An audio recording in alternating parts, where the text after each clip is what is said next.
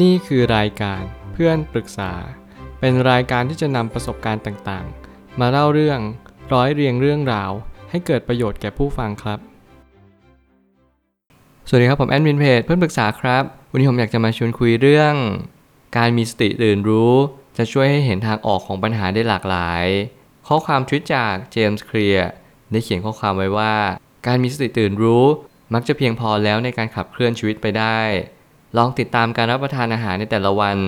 จะช่วยให้เราเปลี่ยนแปลงไปทางที่ดีขึ้นได้ แค่เพียงการเขียนถึงปัญหามันก็จะทำให้เราฉุกคิดได้ในหลายแง่มุม การเริ่มต้นที่จะทำมันช่วยให้เราเห็นความจริงชัดขึ้นตาม แน่นอนถ้าเราติดตามข้อความทวิตของเจมส์เคลียร์มาตลอด เขาจะชอบเน้นย้ำในเรื่องของการเริ่มต้นกระทำและเขาก็จะเน้นว่าเราต้องมีสติในชีวิตประจำวันให้มากที่สุด เมื่อเรามีสติในชีวิตประจำวันนั่นหมายความว่าเราจะ tracking บางสิ่งบางอย่างได้มากยิ่งขึ้นตาม อย่างเช่นการให้เรารับประทานอาหารอะไร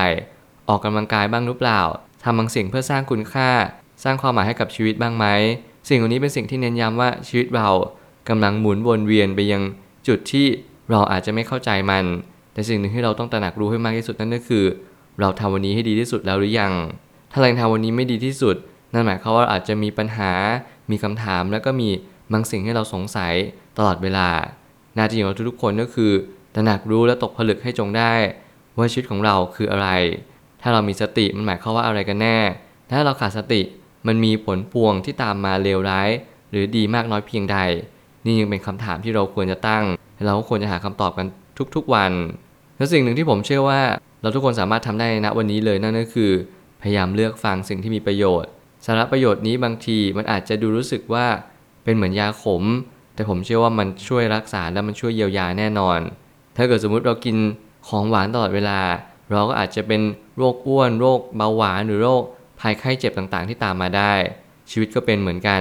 ที่เราต้องรับบางสิ่งบางอย่างที่มันอาจจะดูไม่ค่อยชื่นมื่นสักเท่าไหร่ แต่มันอาจจะเป็น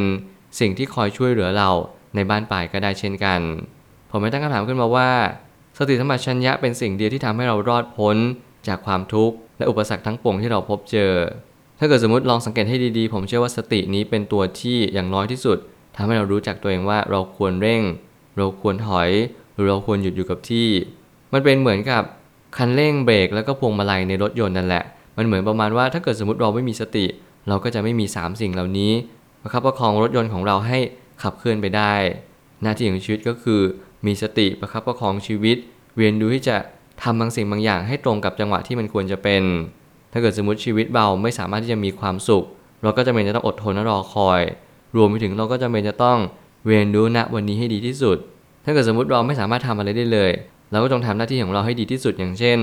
เราทำอะไรได้บ้าง ในณวันนี้ ถ้าเกิดสมมติเราทำงานบ้านไม่เป็น เราทำอาหารไม่เป็น เราช่วยเหลือคนอื่นไม่ได้ เราสามารถที่จะดูแลตัวเองและช่วยเหลือตัวเองได้มากน้อยเพียงใด นี่ยังเป็นคำถามและเป็นโจทย์ที่สำคัญเราต้องกลับมาถามตัวเองในทุกๆวัน ถ้าเกิดสมมุติเรา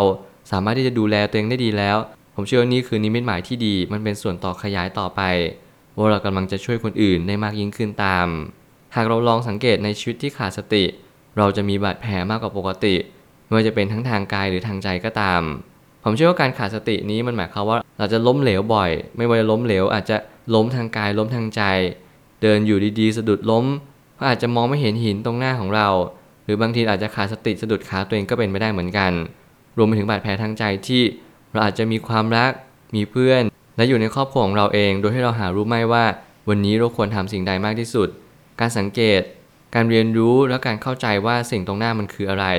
มันช่วยทำให้เรามีชีวิตที่ดีมากขึ้นตาม แต่น้อยที่สุดขอให้เราทุกๆ คนเรียนรู้จากสิ่งตรงหน้าจริง ๆ เราไม่สามารถบอกได้เลยว่า สิ่งสิ่งหนึ่งมันจะเป็นอย่างไรต่อเมื่อเราได้เรียนรู้จากมันอย่างแท้จริง น้าที่ของทุกคนก็คือพินิจพิจารณาสิ่งตรงหน้า อย่าเพิ่งหลงเชื่อ อย่าเพิ่งปักใจเชื่อ ไม่ว่าอะไรจะเกิดขึ้นก็ตาม ทุกอย่างเราต้องพยายามตั้งคำถามกับมันให้เยอะๆพอเราตั้งคำถามกับมันเยอะเราก็จะได้คำตอบมากขึ้นตามบางสิ่งบางอย่างในชีวิตมันอาจจะดูเสมือนว่า มันเข้ามาเพื่อให้เราเรียนรู้ทดสอบเราอย่างตลอดเวลา แต่อย่างน้อยที่สุดเราก็อย่าลืมที่จะเรียนรู้มันด้วยเช่นกันถ้าเกิดสมมุติเขามีท่าทีที่ไม่ดี ไม่ว่าจะเป็นใครก็ตามเพื่อนหรือแฟน หรือคนในครอบครัวเรา เราแค่พยายามที่จะนำข้อมูลสิ่งเหล่านี้มาพินิจพิเคราะห์ และเรียนรู้ว่าคนคนหนึงก็ตัดสินใจแบบนี้เป็นเพียงเพราะอะไร อารมณ์ฮอร์โมน ความรู้สึกต่างๆ ที่มันเปลี่ยนแปลงไป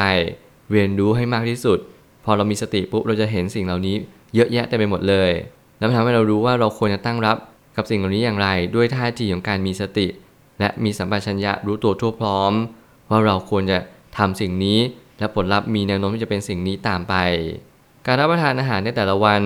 เราจะต้องปรึกษานักโภชนาการเพื่อปรับสูตร แต่จริงๆ แล้วสติเป็นตัวช่วยมากที่สุด อย่างผมเวลาไปหาหมอ ไม่ว่าจะเป็นโรคภัยไข้เจ็บใดก็ตาม เป็นไข้ เป็นหวัด ท้องเสีย คลื่นไส้ต่างๆ แน่นอนหมอจะถามเลยว่า ก่อนหน้านี้รับประทานอะไรมาบ้าง ก่อนหน้านี้เราไปเจออะไรมาบ้าง สิ่งเหล่านี้เป็นสิ่งที่เราต้องถามตัวเองบ่อยๆ ผมเชื่อว่าการที่เราจะวินิจฉัยโรค วินิจฉัยปัญหาต่างๆ เราต้องย้อนกลับไปในอดีตนิดนึง turn back time และเราก็ย้อนเวลานึกถึงสิ่งที่เราเคยผ่านพบมา อย่างเช่น โอเค เราอาจจะไปทานอาหารที่ปรุงไม่สุกเราอาจจะทานอาหารที่บางครั้งอาจจะมีแบคทีเรียปนเปื้อนไปในอาหารในสิ่งที่เรารับประทานเข้าไป นั่นแหละอาจจะเป็นสาเหตุที่สำคัญ แต่แน่นอนว่าเราต้องระบุชัดเจนเลยว่า มื้อนี้หรือว่ามื้อไหนที่ทำให้เรามีโอกาสที่ท้องเสียได้มากยิ่งขึ้น เพื่อหลีกเลี่ยงในอนาคตสื่อไป บางทีปัญหาอาจจะต้องมองย้อนกลับไปนิดนึง เช็คลิสต์ในอดีต เช็คดูว่าบางสิ่งบางอย่างอาจจะเปลี่ยนแปลงและเรียนรู้มัน ไม่ได้เท่าที่ควร ถ้าเกิดสมมติเราเรียนรู้ได้มากขึ้น เราก็จะมีความสุขได้มากขึ้น พอเรามีความสุขมากขึ้น ต่อจากนี้ไปเราก็จะรู้สึกว่าเราก็อยากมีสติตลอดเวลา เพราะรู้สึกว่าสติมันมาช่วยเรามากกว่ามาทำลายเรา อย่างน้อยที่สุดช่วงแรกๆเราอาจจะไม่เห็นคุณค่าของสติ เราจะมีความรู้สึกว่าสติเนี่ยเป็นตัวที่ทำให้เราเหนื่อยมากเป็นพิเศษ ลองนึกถึงมันนึกตรึก ในสิ่งต่างๆณเวลานี้ตลอดเวลา บางครั้งเราแค่อยากเพลิดเพลิน อยากเหม่อลอย อยากทำบางสิ่งที่ไม่จำเป็นต้องมานั่งนึกถึงว่า วันนี้หรือว่าตอนนี้ฉันกำลังทำอะไรอยู่ นี่จึงเป็นเหตุผลที่สำคัญที่เราจะต้องเรียนรู้ว่า เราทุกคนไม่เหมือนกัน แล้วเราต้องเรียนรู้ที่จะเข้าใจความแตกต่างนี้ เพื่อว่าเราเรียนรู้ว่าถ้าเรามีสติมากกว่าคนอื่นเราอาจจะมีความสุขมากกว่าคนอื่นก็ได้เช่นกัน ไม่จำเป็นต้องแก้ปัญหาด้วยเงินทอง เราแก้ปัญหาทุกปัญหาด้วยการมีสติตื่นรู้ ปัญหามันจึงคลี่คลายไปในทางที่ดีมากยิ่งขึ้น ถ้าเรามองไปในจุดที่ว่าหลายคนมีเงินมีทอง มีหน้าที่การงานมีทุกสิ่งทุกอย่าง มักจะเอาสิ่งนั้นมาเป็นตัวแปร ในการที่เราจะแก้ปัญหาชีวิตนั้นดีขึ้น แต่จริงๆแล้วผมเชื่อเลยว่าทุกสิ่งทุกอย่างไม่สามารถแก้ปัญหาได้จริง ถ้าเราขาดสติ จงเรียนรู้ให้มากขึ้นว่า ติดตาม tracking บางสิ่งบางอย่างในชีวิตของเราให้มากที่สุด ชีวิตประจำวันของเราทำอะไรไปบ้าง เราทำสิ่งใดคิดสิ่งใด ความรู้สึกในแต่ละวันที่เราทำสิ่งนี้มันมีอะไรเป็นผลพลอยได้ เป็น feedback กลับมาให้เราบ้าง นั่นจึงเป็นทั้งหน้าที่นั่นจึงเป็นทั้งโอกาสที่ทำให้เราได้เรียนรู้จากตัวเองมากขึ้นทำให้เราได้เข้าใจว่าปัญหาในชีวิตอาจจะน้อยลง ถ้าเราเรียนรู้ที่จะเข้าใจมัน ติดตามปัญหาแก้ไขปัญหา และอย่าลืมเด็ดขาดที่จะฝึกฝนที่จะแก้ปัญหาให้มากยิ่งขึ้นตามไป ด้วยความรู้ข้อมูลที่เรามี ไม่เช่นนั้นทุกอย่างมันก็จะถาโถมมาที่ตัวเราอย่างแน่นอน จงจดจำไว้ว่าทุกปัญหามีทางออก และทุกปัญหามีทางแก้ไขแน่นอนเพียงแค่เรารับรู้ณวันนี้ก็พอแล้วว่ามันเป็นสิ่งนี้ สุดท้ายนี้ลองเริ่มต้นทำบางสิ่งที่เป็นประโยชน์ ฝึกสติในชีวิตประจำวัน แล้วสมาธิจะตามมา รวมไปถึงปัญญาที่รู้แจ้งแทงตลอด ก็จะปรากฏเด่นชัดในณวันหนึ่งถ้าเราเรียนรู้จากชีวิตมากขึ้น เราจะรู้ว่าปัญญา เป็นสิ่งที่ตามหลังสติและสมาธิต่อเนื่องมาเรื่อยๆ ถ้าเราขาดสติเราก็จะขาดสมาธิพอการขาดสมาธินั้นมันก็ส่งผลทำให้เราขาดปัญญา ผมเน้นย้ำแบบนี้เป็นประจำเพื่อให้เราเรียนรู้ ว่าสตินั้นเป็นตัวตั้งต้น สมาธิเป็นตัวกำหนดรู้ เหมือนอยู่ในห่วงเวลาหนึ่ง และปัญญานี้จะเป็นการที่เราตัดขาดหรือว่าเข้าใจตระหนักชัดว่า สิ่งนี้เป็นสิ่งนี้สิ่งนั้นเป็นสิ่งนั้น เราไม่สามารถแทนที่กันได้ เพียงเพราะว่าเราอยากให้มันแทนที่ ทุกอย่างจะเดิมเนินไปตาม ธรรมชาติในสิ่งที่ธรรมชาติอยากให้มันเป็นไป หน้าที่ของเราคือเข้าไปรู้ เข้าไปมอง เข้าไปเห็น เข้าไปประจักษ์แจ้งว่าสิ่งนี้เป็นสิ่งนี้ สิ่งนี้เป็นเพราะอะไรมันเกิดขึ้นจากอะไร นั่นแหละจึงเป็นสติที่สำคัญที่ทำให้เรารู้ว่า เราควรทำสิ่งใดต่อจากนี้ ผมยังมีความคิดอยู่เสมอว่า อนาคตเป็นตัวที่จะชี้วัดว่าวันนี้เราทำสิ่งใด ถ้าเกิดสมมติอนาคตไม่ดี จงย้อนกลับมาสักนิดหนึ่งสักปีหรือสองปีหรืออาจจะมากกว่านั้นก็ได้เพื่อเราเรียนรู้ว่าเราทำสิ่งที่เราควรทำแล้วหรือยัง การปรับปรุงตัวเองการเปลี่ยนแปลงตัวเองและการพัฒนาตนเอง เราทำแบบนี้ทุกวันหรือเปล่า ถ้าเกิดสมมติเราไม่ทำทุกวัน ลองฝึกตัวเองดีไหม ลองฝึกฝนที่จะพัฒนาตัวเองในทุกๆวัน แน่นอนถ้าเกิดสมมติเราทำไม่ได้ อาจจะวันเว้นวัน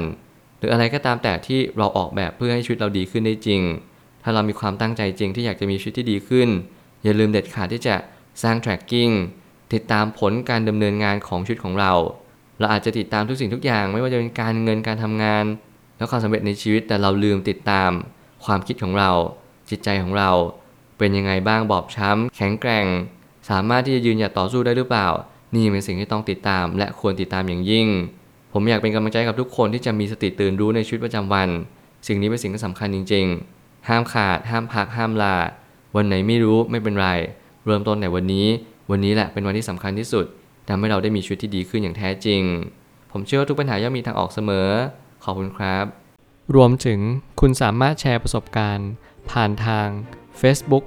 Twitter และ YouTube และอย่าลืมติด Hashtag เพื่อนปรึกษาหรือ f r ร e n d t a l k ด้วยนะครับ